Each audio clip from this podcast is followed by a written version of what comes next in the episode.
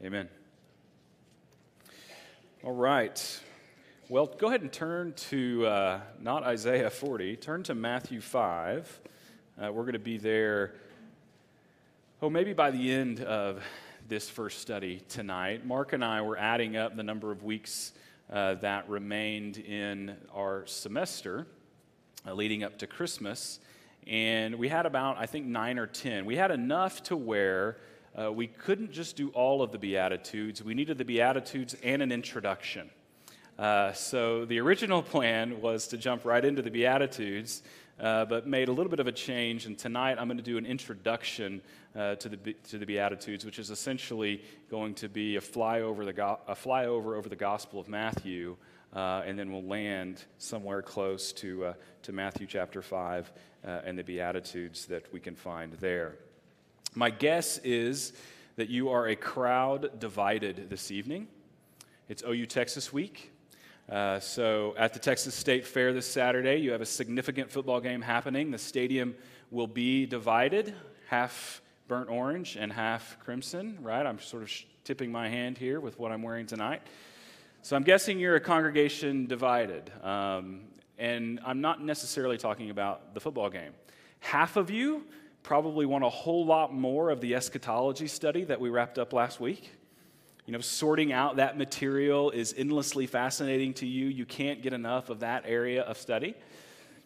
Others of you are really relieved that it's over because wading through the different views and the implications of each view can be difficult to sort out. And, and though at times it's edifying to try and understand uh, you never feel like you get beyond trying to understand and moving into actual understanding of some of that material. So, two camps those who want more of the end time study, those who are maybe ready to move out of the fog.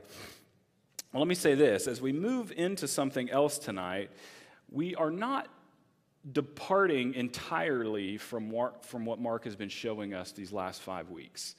And what I mean by that is when we think about what's going to happen at the end, it's very much connected to how we understand the rest of Scripture. And that really couldn't be more true of the book of Matthew. Not only that, it couldn't be more true of the Sermon on the Mount. It couldn't be more true of the section of verses within the Sermon on the Mount that we refer to as the Beatitudes. And if you're wondering exactly what I mean by that, I'm referring to the idea of the kingdom. In our previous study, Mark was clear in his explanation of what is meant by kingdom. It is a literal 1,000 year reign of Christ on earth. That's what we mean when we talk about the millennial kingdom. So at Faith Bible Church, we are premillennial, we are futurists. We teach that the kingdom remains out in front of us after the rapture of the church, after the seven year tribulation, after the second coming. So we don't teach that the millennial kingdom is purely spiritual or heavenly or that we are currently living alongside the kingdom like the amillennial position would claim. We don't think that the or we don't teach that the gospel is going to reform and reshape society to such an extent that the church is going to inaugurate a new heavens and a new earth like the postmillennial would claim.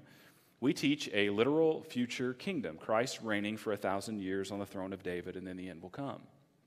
And it's here at, at this discussion of kingdom that we arrive at our study for tonight. The, the, the, book of Matthew is a book that is all about the kingdom.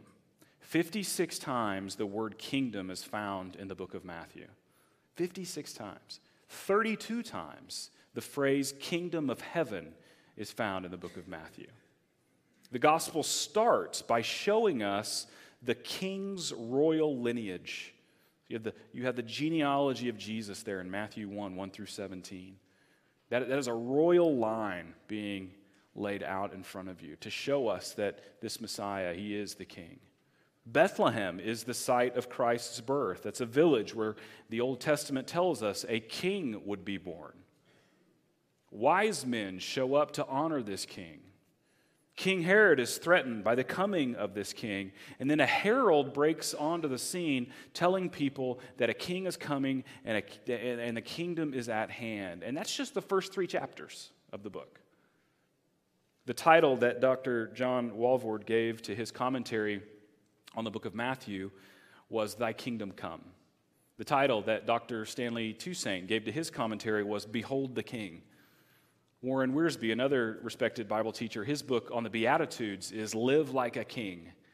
Kingdom language and kingdom ideas, they, they permeate this book of the Bible. So as we get into this study the Sermon on the Mount and of the Beatitudes in particular, it's important to see what's going on in and around these profound words from Jesus because what's going on really is a declaration about the kingdom. It's, it's clarity about the kingdom. Talk about more on that in a moment. Let's talk about some other details first. First, Matthew's gospel, authorship. The author of Matthew's gospel is, wait for it, Matthew. Now, it's not credibly disputed that Matthew um, is the writer of this gospel. And though all of the gospel writers remain anonymous in their writing, it is widely affirmed that, that Matthew wrote the gospel that bears his name. And as you probably know, Matthew was one of the original 12 disciples. His original name was Levi. He was called into service by Jesus. We see that in Mark chapter 2, also in Matthew chapter 9. And what he was called out of is very important because he was called out of tax collecting. And you know, if you've studied this before, that associating with a tax collector was a scandalous thing. When, when, Jesus gets labeled as a friend of sinners, this is largely because of his associations with people like tax collectors. Tax collectors didn't have friends, yet Jesus becomes closely connected to them. He eats meals with them. He has even called one now to be his disciple. And the religious leaders, they don't have a category for this because any or because no self-respecting Jewish teacher would want anything to do with a tax collector. It would be this huge stain on your reputation to have a follower or an intimate friend such as Levi. A, tax collector was the worst of the worst. They were the dregs of, of Jewish society. No self respecting person would want to associate with a tax collector. And why exactly?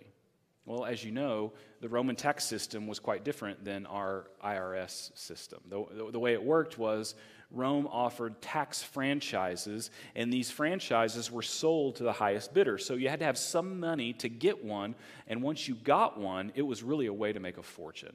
You, you basically made your money off of extorting people. You could tax whoever and whatever you wanted, and in doing that, you would then keep a hefty amount for yourself. So, just as long as you were passing on the appropriate taxes to Rome, you could fill your own pockets as full as you'd like. So, as friends of the Romans working for the empire, these tax collectors, they were the most hated people in all of Israel. You compound that hatred with the fact that Matthew's given name is, as I said, Levi, meaning he's named for one of Jacob's sons, the tribe of, the, is, of, Israel's priests, the Levites.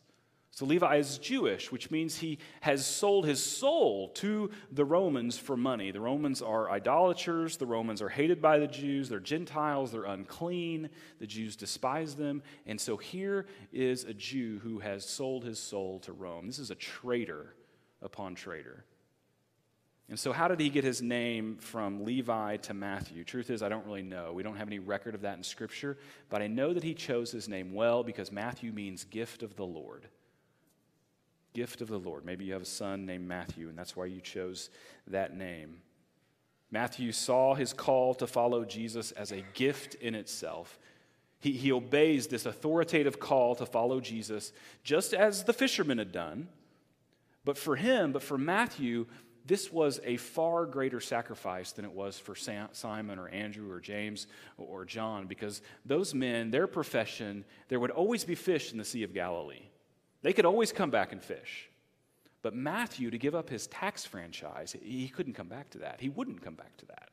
So this man really was forsaking everything. This is why Luke, when he describes the calling of Matthew, he says, and he doesn't say this necessarily about the others, he says he left it all. He left it all to follow Jesus. And it's interesting that when Matthew refers to himself, he does so by calling himself the tax collector. There's a beautiful humility in that, isn't there? Think about your most notorious act of sin. Think about consistently referring to yourself by those actions the drunkard, the liar, the, the porn addict, the, the glutton, the gossip. That, that is Matthew's humility in referring to himself as the tax collector. And it's also, of all of the Gospels, Matthew writes more about money and more about different kinds of money than all of the other Gospel writers. There's almost a universal bit of advice that is given to authors, and that is this write what you know. Matthew knew, he wrote what he knew. He knew money, and he wrote a lot about money. It's, it's probably because of Matthew that it can be said of Jesus that Jesus talked more about hell and money than anybody else in Scripture.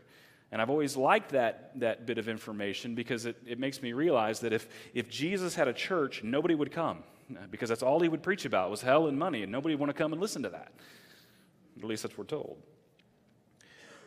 How about the audience? The audience, the primary recipients of, Matthew, of, of the book of Matthew, were early Jewish Christians and what we might call Jewish pre Christians. Therefore, what we read in Matthew is a gospel with a supremely Jewish flavor, much more so than the other gospels. And there's are, there are a few examples of this that I'll just point out. Matthew cites 60 Old Testament prophetic passages. So th- these citations are, are, less relevant to a Gentile re- a reader, but supremely important to a Jewish reader. Matthew repeatedly cites Jewish, cu- Jewish customs, but with no explanation. So, so the feasts and the social scruples, they have this implied understanding as you read the book of Matthew, because a Jew would understand these little citations and need not an explanation. His language is richly Jewish. He, he calls Jerusalem the holy city. He, he often refers to the law, talks a lot about defilement the Sabbath is a recurring theme. His name, his favorite name for Christ, is Son of David, which is a Jewish title, title for the Messiah. So, a defense of Jesus as Messiah is found everywhere in Matthew's gospel. We'll talk about that a little bit more in a second. He's the only gospel writer who employs the term kingdom of heaven. That's, that, that phrase is found nowhere else in Scripture. And he uses kingdom heaven, of heaven instead of kingdom of God. Why? Because he is sensitive to, to the Jewish you know, sensitivities concerning the use of God's name. So he wanted to say kingdom of heaven instead of kingdom of God as to not offend his audience. Its major themes are rooted in the Old Testament, particularly this idea of fulfillment. Fulfillment is a major theme in the book of Matthew. As for the date of this gospel, no one knows exactly when it was written. Uh, there's debate over when Matthew and uh, or, or, whether Matthew or Mark were written first. I tend to lean toward what's called Markan priority, that Mark was written first. I'm not sold on that, but I kind of lean that way. But here's what I do believe I believe Matthew was written before 70 AD. And I believe that for a couple of reasons. First, 70 AD is significant. You have to know that as a Bible student. That is when the temple in Jerusalem was destroyed by the, by the Romans. But this gospel was written in a way that gives no hint that this massive event in Jewish history had yet occurred. So you, you would think a gospel geared toward a Jewish audience would at least sort of editorially make mention of the temple's destruction. It doesn't. In fact, the prophetic claims that make that, that, that, that Jesus makes about the temple's destruction that are recorded in the book, and those, those claims are much, much more powerful in their punch if we know and see that the book was written while the temple was still, still standing. All right, the second major reason I believe it was written before 70 AD is its copious uh, number of references to the Sadducees. Uh, the Sadducees are this more secular group of Jewish religious leaders in the early first century. They made up uh, the majority of the uh, Sanhedrin, which is sort of the Jewish Supreme Court. And Matthew's gospel gives more warnings about the Sadducees than all of the other gospels combined. And why that's interesting is after 70 AD, the Sadducees, they largely disappear from influence. You know, they had no temple to profit from, there was no more Sanhedrin, and so they just kind of fade away. And I think he's writing why they are still in power, which is to say, before 70 AD. So I've had to guess, I'd say this gospel was definitely written before the destruction of the temple, possibly around early to mid 60s AD. So, though it's the first book of the New Testament, as far as the order of the books, that doesn't necessarily mean it was written first. Its Jewish flavor makes it the one, I think, with the most developed connection to the Old Testament, which makes sense for it to then be first. Warren Wiersbe, he said it this way If a Bible reader were to jump from Malachi into Mark or into Acts or Romans, he would be bewildered. Matthew's gospel is the bridge that leads us out of the Old Testament and into the New Testament. I think that's explained really, really well. As for aspirations, as for his aspirations in writing, I think I've alluded to this a little bit already. He was writing a defense of Jesus as Israel's Messiah, as their king. So, beyond the Jewish flavor I just mentioned, specific aspirations connect to this defense or to this apologetic of Jesus' messiahship. Listen to Stanley Toussaint. He succinctly explains Matthew's aspirations in writing. He says Matthew has a twofold purpose in writing his gospel. Primarily, he penned this gospel to prove Jesus is the Messiah, but he also wrote it to explain God's kingdom program to his readers. One goal directly involves the other. Nevertheless, they are distinct. John Walvoord, who was the one time, long time president of Dallas Seminary, he wrote something very similar. He says Matthew's purpose obviously was to demonstrate that Jesus Christ was the promised Messiah of the Old Testament, that he fulfilled the requirements of being the promised king who would be a descendant of David, and that his life and ministry fully support the conclusion that he is the, prom- the prophesied Messiah of Israel. As a whole, the gospel is not properly designated as only an apologetic for the Christian faith. Rather, it was designed to explain to the Jews who had expected the Messiah when he came to be a conquering king why instead Christ suffered and died and why there was resulting postponement of his triumph to his second coming.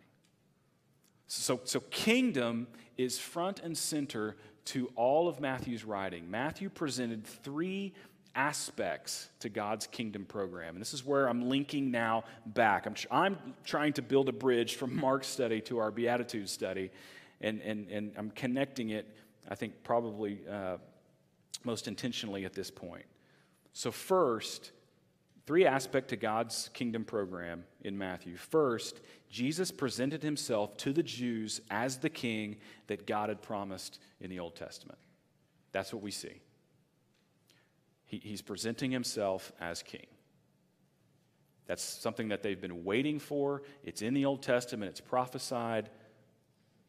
That's who he presents himself to be. Second, Israel's leaders rejected Jesus as their king, and this resulted in the postponement, not the cancellation, the postponement of the messianic kingdom that God had promised Israel. And then, third, third aspect to God's kingdom program presented by Matthew. Third, because of Israel's rejections, Jesus is now building his church in anticipation of his, of his return to establish, to establish the promised messianic kingdom on earth. So, so mixed in to all this kingdom language and, and these aspirations for the reader to see why the kingdom didn't come in fullness when the Messiah showed up, within that, we also have Matthew give explanation on the church. Matthew alone, among the gospel writers, references the church. Does in chapter 16, does in chapter 18. He recorded Jesus' prediction of the church, as, as well as instruction about how his disciples should conduct themselves in the church. The Lord created the church in, in view of Israel's rejection of her Messiah, though it was also and always in the eternal plan of God to do so. So the church exists because of Israel's rejection of the Messiah, but at the same time, it was in the eternal plan of God for us to, to, to live and for there to be a church age. Therefore, we can say that Matthew's approach is not necessarily chronological. So, if you read the book of Matthew or you're trying to harmonize the Gospels with Mark and Luke and figure out the order of events, these events are not necessarily in the order in which they occurred. Or, or even the discourses or the, or the, or the teaching uh, is not necessarily in the right order. Maybe, maybe these are distillations of the consistent teaching of Jesus throughout his ministry, not, not concise transcripts of each sermon. Either way, all of it is arranged to make Matthew's point about the identity of the king and about the nature of the kingdom. That's what we have here. That's why it's laid out the way it's laid out. And so let's talk about arrangement, and then we'll discuss uh, the Sermon on the Mount, and then I'll briefly introduce the Beatitudes. Mo- uh, most people arrange Matthew according to the five major discourses of Jesus that are recorded in the book. So, so the, the book is organized around five major blocks of teaching. Mark, that gospel is associated with action. Jesus is always on the move. He's not recording a lot of Jesus' teaching, he's recording lots of, um, of, of action.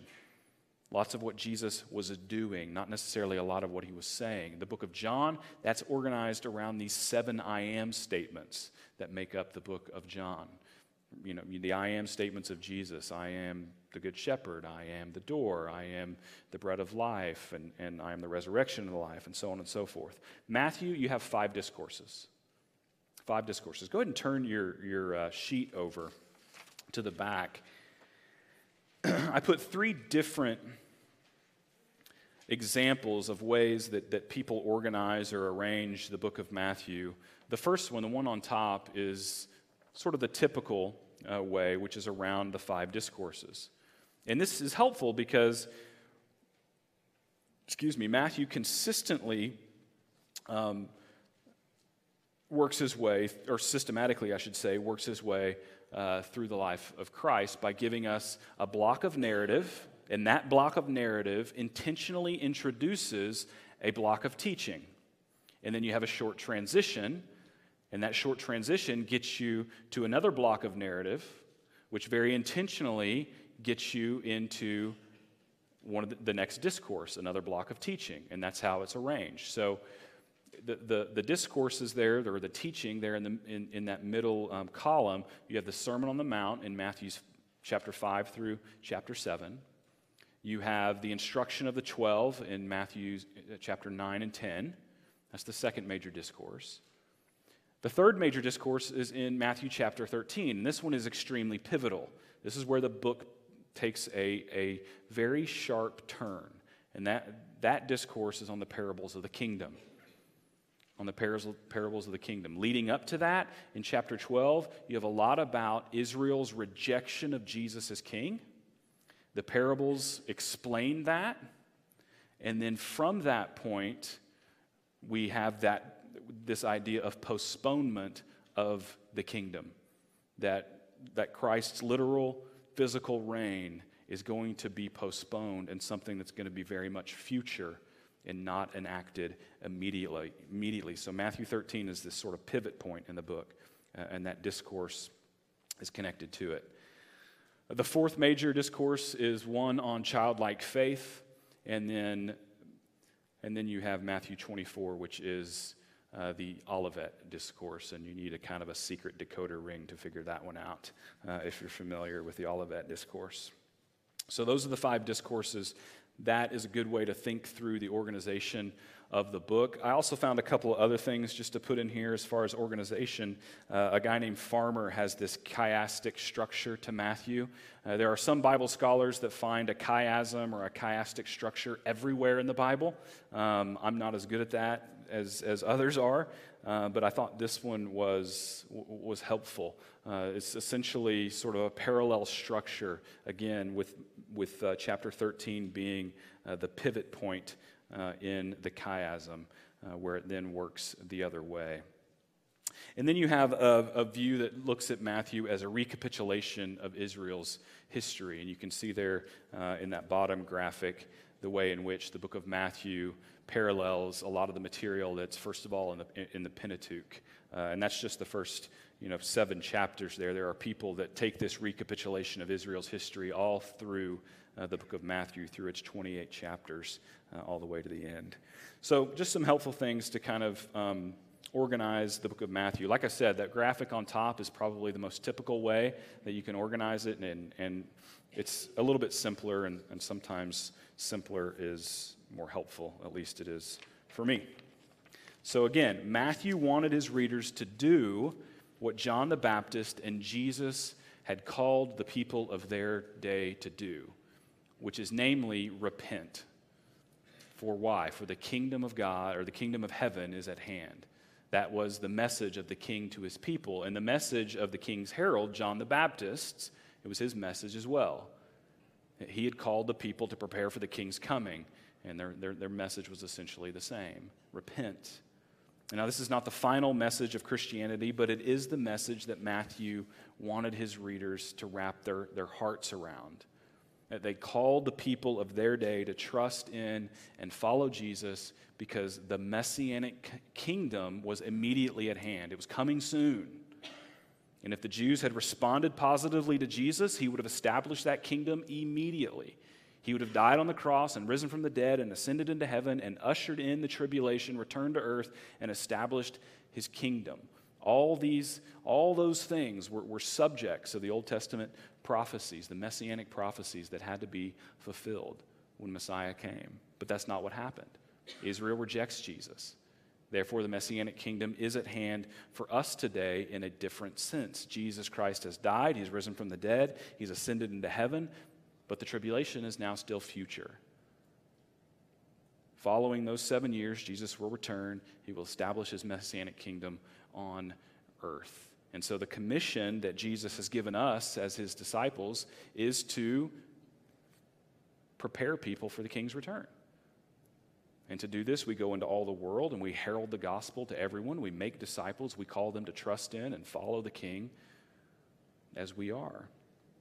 And so essentially, the message of Matthew is the kingdom of heaven is at hand. The proper response to the message is repent, prepare yourself. And so we, we can still speak of kingdom. A lot of people want to avoid the word kingdom because they only want to associate it with the millennial kingdom. And I totally understand that. We don't want to have this sort of category confusion as to what the kingdom is. The kingdom is, is the millennial kingdom is, is, is literal, it is future. Christ will come and, and, and he will reign on the throne of David. That is going to happen. But we can still, at the same time, even though we're not in that kingdom, we can refer to ourselves as kingdom citizens, as subjects of the king. And that's where I want to now drill down and talk a little bit about the Sermon on the Mount. The Sermon on the Mount is a record of the greatest teaching in history. This sermon is the pinnacle of all religious thought. It was given its name by Augustine of Hippo in the fourth century. No one called it the Sermon on the Mount until that point. And because of all this kingdom language that we've been talking about, approaching the Sermon on the Mount requires a broad understanding of the whole book of Matthew. So, simply stated, without some understanding of the context of the sermon, you're going to misunderstand the whole sermon. So, that explains my very long, sort of obtuse introduction of this book. Lots of people misunderstand the Sermon on the Mount. And, and I want to I wanna lay out a few of the views of the Sermon on the Mount so you can see what I'm talking about. The first view that I don't hold it's held by many interpreters who believe that the purpose of the Sermon on the Mount was to enable people to know what God required so that by obeying his requirements, they might obtain or earn salvation. This is the soteriological interpretation of the Sermon on the Mount. Soteriology is the study of salvation, so this is the salvific interpretation that the Sermon on the Mount is a treatise on how you can be saved. And there are a couple of reasons we should reject this interpretation. First, it, contra- it contradicts the many passages of Scripture that present salvation as something that is impossible to attain by your good works. Right? It is by grace that you have been saved. through faith, not by your works, lest any man should boast.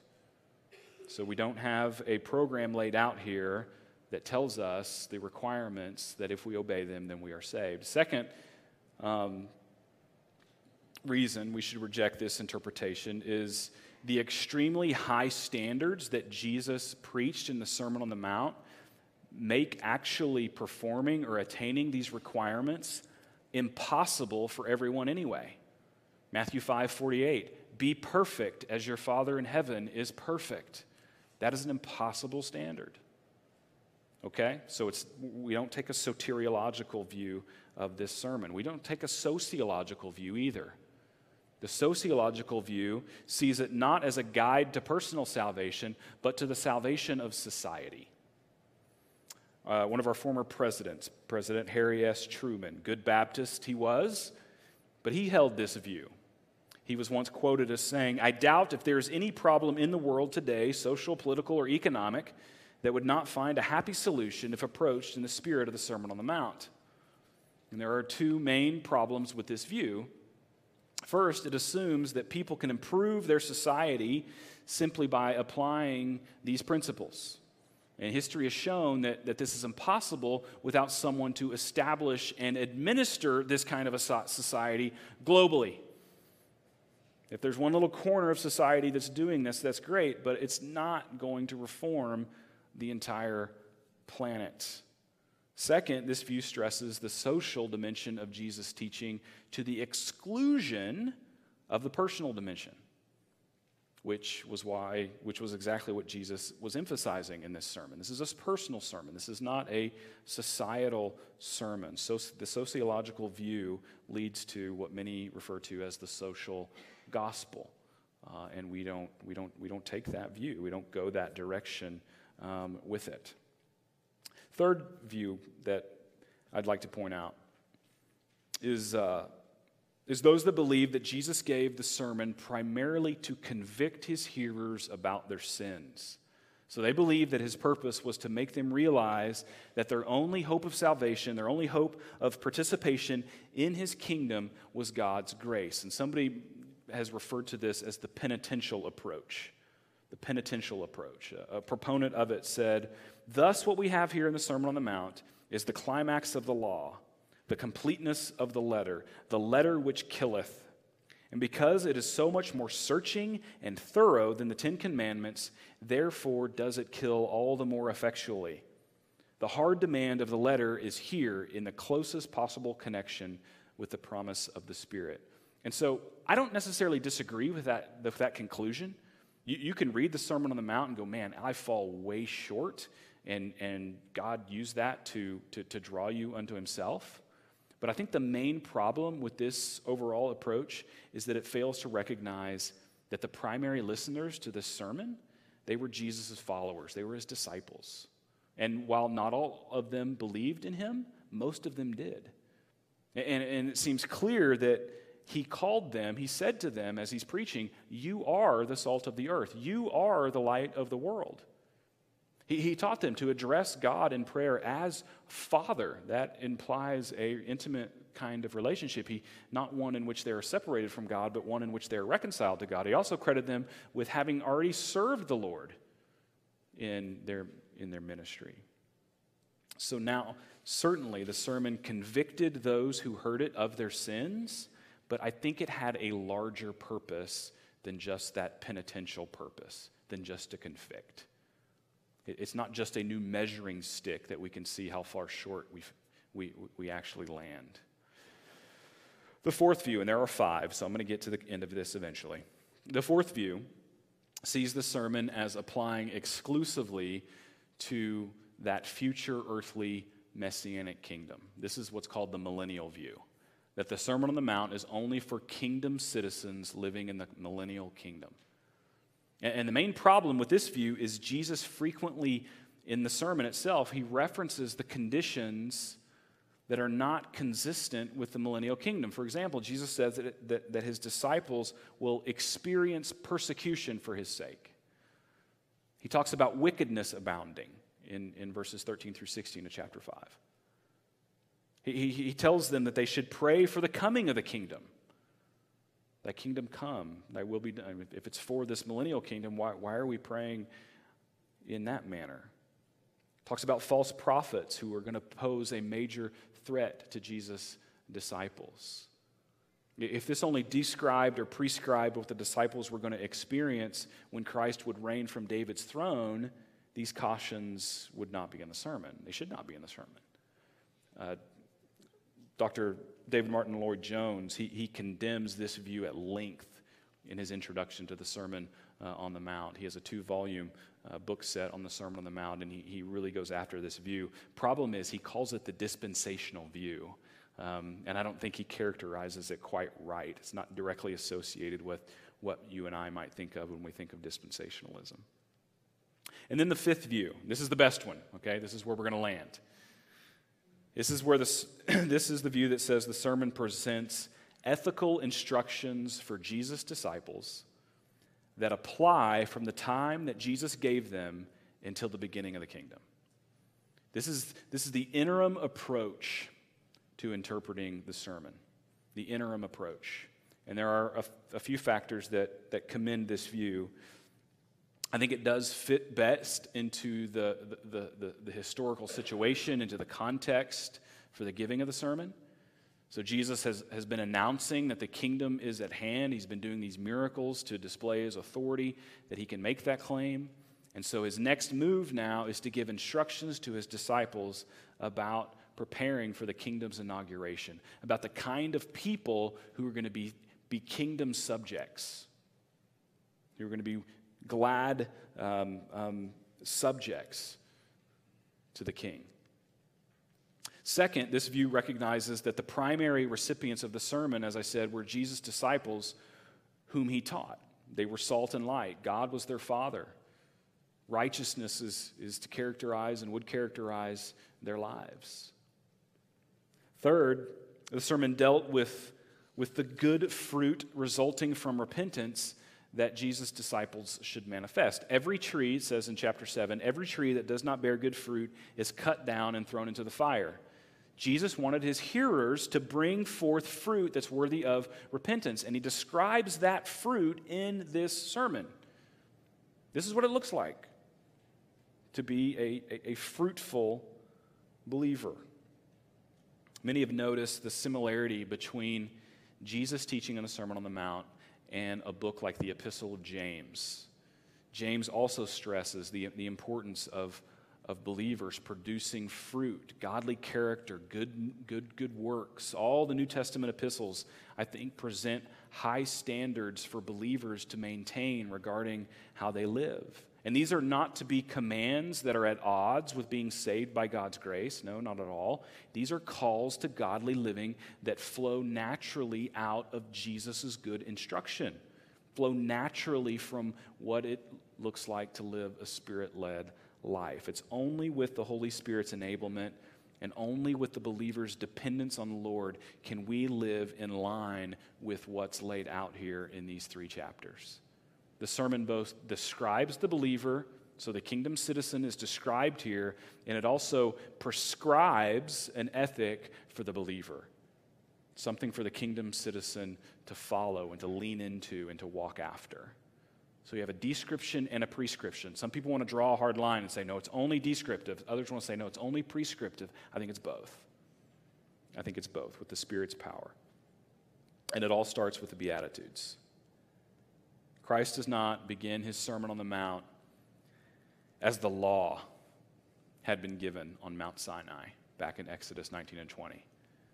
You go and you, and you, and you read that scene in the book of Exodus, and there you have commands and threats and you have trumpets sounding, and fire is flashing in the sky, and the earth is shaking, and there are dark clouds, and there is thunder. The Israelites are, are afraid, and rightly so. But here, Jesus is on the Mount, and he begins with promises and with blessings. And that's why we refer to these promises and blessings as beatitudes. The word beatitude comes from a Latin word beatus. That means happy, it means blessed.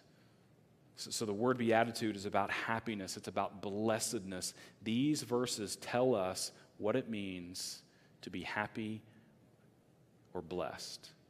Matthew 5, 1 through 12. This is the, this is the blessed life that we're going to be looking at. Now, and this goes to the title for our, for our, our study series on social media, whether you're an Instagram person or a Facebook person or a Twitter person, or maybe you've just boycotted all of it, which is probably the best move anyway, you, you, you will see people post things about their life. And when things are going swimmingly, when things are going really, really well, and when the picture uh, is just taken at the right angle and at the right time of day and with the right aperture, you often will see this hashtag associated with the picture, and it will be hashtag blessed. Oh, I'm so blessed. Look at my, look at my vacation. Look at my new vehicle. Look at uh, how cute my child is. And I'm not saying nice things, nice vacations, and cute kids aren't a blessing. They, they, they are. We're not wrong to desire them necessarily. That's not what I'm saying. Listen to Pascal. Pascal said, All men seek happiness. This is without exception. Whatever different means they employ, they all tend to this end. The cause of some going to war and of others avoiding it is the same desire to, to is the same desire in both, attended with different views. We will never take the least step but to this object. This is the motive of every action of every man, even of those who hang themselves. Happiness, blessedness. All men seek happiness. And Jesus here shows us what it looks like. And in doing so, he turns the whole world, what the whole world would have thought of as blessed, he turns it completely on its head. He turns righteousness completely on its head. He says, This is not about externals, this is about the heart. And so let's just read it as we close tonight. Matthew chapter 5. I'll try not to turn to the wrong book. Verses 1 through 12. A lot of you memorized this, the 23rd Psalm over the last month. Maybe you already had it memorized, but you recommitted it. These Beatitudes might be something over the next couple of months that we can commit to memory together. Matthew chapter 5, verses 1 through 12, inspired of the Holy Spirit. Matthew writes Seeing the crowds, he went up on the mountain, and when he sat down, his disciples came to him. And he opened his mouth and he taught them, saying, Blessed are the poor in spirit, for theirs is the kingdom of heaven. Blessed are those who mourn, for they shall be comforted. Blessed are the meek, for they shall inherit the earth. Blessed are those who hunger and thirst for righteousness, for they shall be satisfied. Blessed are the merciful, for they shall receive mercy. Blessed are the pure in heart, for they shall see God. Blessed are the peacemakers, for they shall be called sons of God. Blessed are those who are persecuted for righteousness' sake, for theirs is the kingdom of heaven. Blessed are you when others revile you and persecute you and utter all kinds of evil against you falsely on my account. Rejoice and be glad, for your reward is great in heaven, for so they persecuted the prophets who were before you. This is the word of the Lord. Max Lucado catches in different language the idea beautifully. He wrote a book on the Beatitudes called The Applause of Heaven. And he says it this way God applauds the poor in spirit. He cheers the mourners. He favors the meek. He smiles upon the hungry. He honors the merciful. He welcomes the pure in heart. He claps for the peacemakers. He rises to greet the persecuted. And so we'll look at these individually. And what, what I want you to see just briefly tonight as we close is this is also a whole. There are individual things that we're going to look at as we, as we march through this one by one, but these are also a whole. This is, th- these are things that build on one another. I've referred to this at times as the stairway to heaven. God applauds the poor in spirit. So if you recognize your spiritual poverty, what is that going to lead you to do? It's going to lead you to mourn. You're going to mourn over your sin and that's going to produce a meekness in you. And that, that, that, that meekness is then going to give you a, a, hunger and a thirst for the things of God, for righteousness. And as you hunger and thirst for the things of God, that's going to produce in you the character of God, things like mercy, things like purity of heart, things like seeking peace with the brothers and, and, and, and others in the world. And that posture of life is then the kind of thing that's going to get you persecuted. See how this links together? We're going to look at it individually, but we're also going to be mindful of the whole. And we're going to be mindful of the blessing, I think, that comes with looking at this. I think about the Old Testament and, and one of the key sort of benedictions in the Old Testament, Numbers chapter 6, verses 24 through 26, where it says, The Lord bless you and keep you. The Lord make his face to shine on you and be gracious to, the, to you. The Lord lift up his countenance upon you and give you peace. The blessing of the Lord is what we're after as we look at this together. I, I read this afternoon as I was kind of finishing up um, some study for this in this little booklet by R.C. Sproul, How Can I Be Blessed?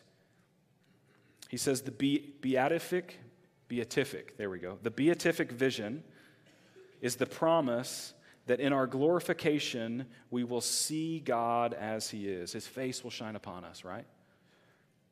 We will move then to a whole new level of personal satisfaction, of personal joy and fulfillment. In short, true blessedness. This kind of blessedness penetrates into the deepest chamber of our souls, and it overwhelms the soul with a sense of sweetness, delight, satisfaction, and contentment that knows no bounds. It's this kind of blessedness that we will consider as we study the Beatitudes. I think that's what we're going to be considering over the next you know, nine or ten weeks. The sweetness, the delight, the satisfaction, the contentment that knows no bounds, that finds these things uh, in a relationship uh, with Jesus as, as his kingdom subjects. So let's go to the Lord in prayer and we'll be finished tonight. Father, thank you for this time together. I thank you for uh, your word. I thank you for this gospel that is so rich. And as we've skimmed over the top of it tonight, Lord, I, I pray that, that you will use some of these things to encourage the hearts in this room. Lord, I, I pray that you prepare us all for a, a study of these uh, 12 verses.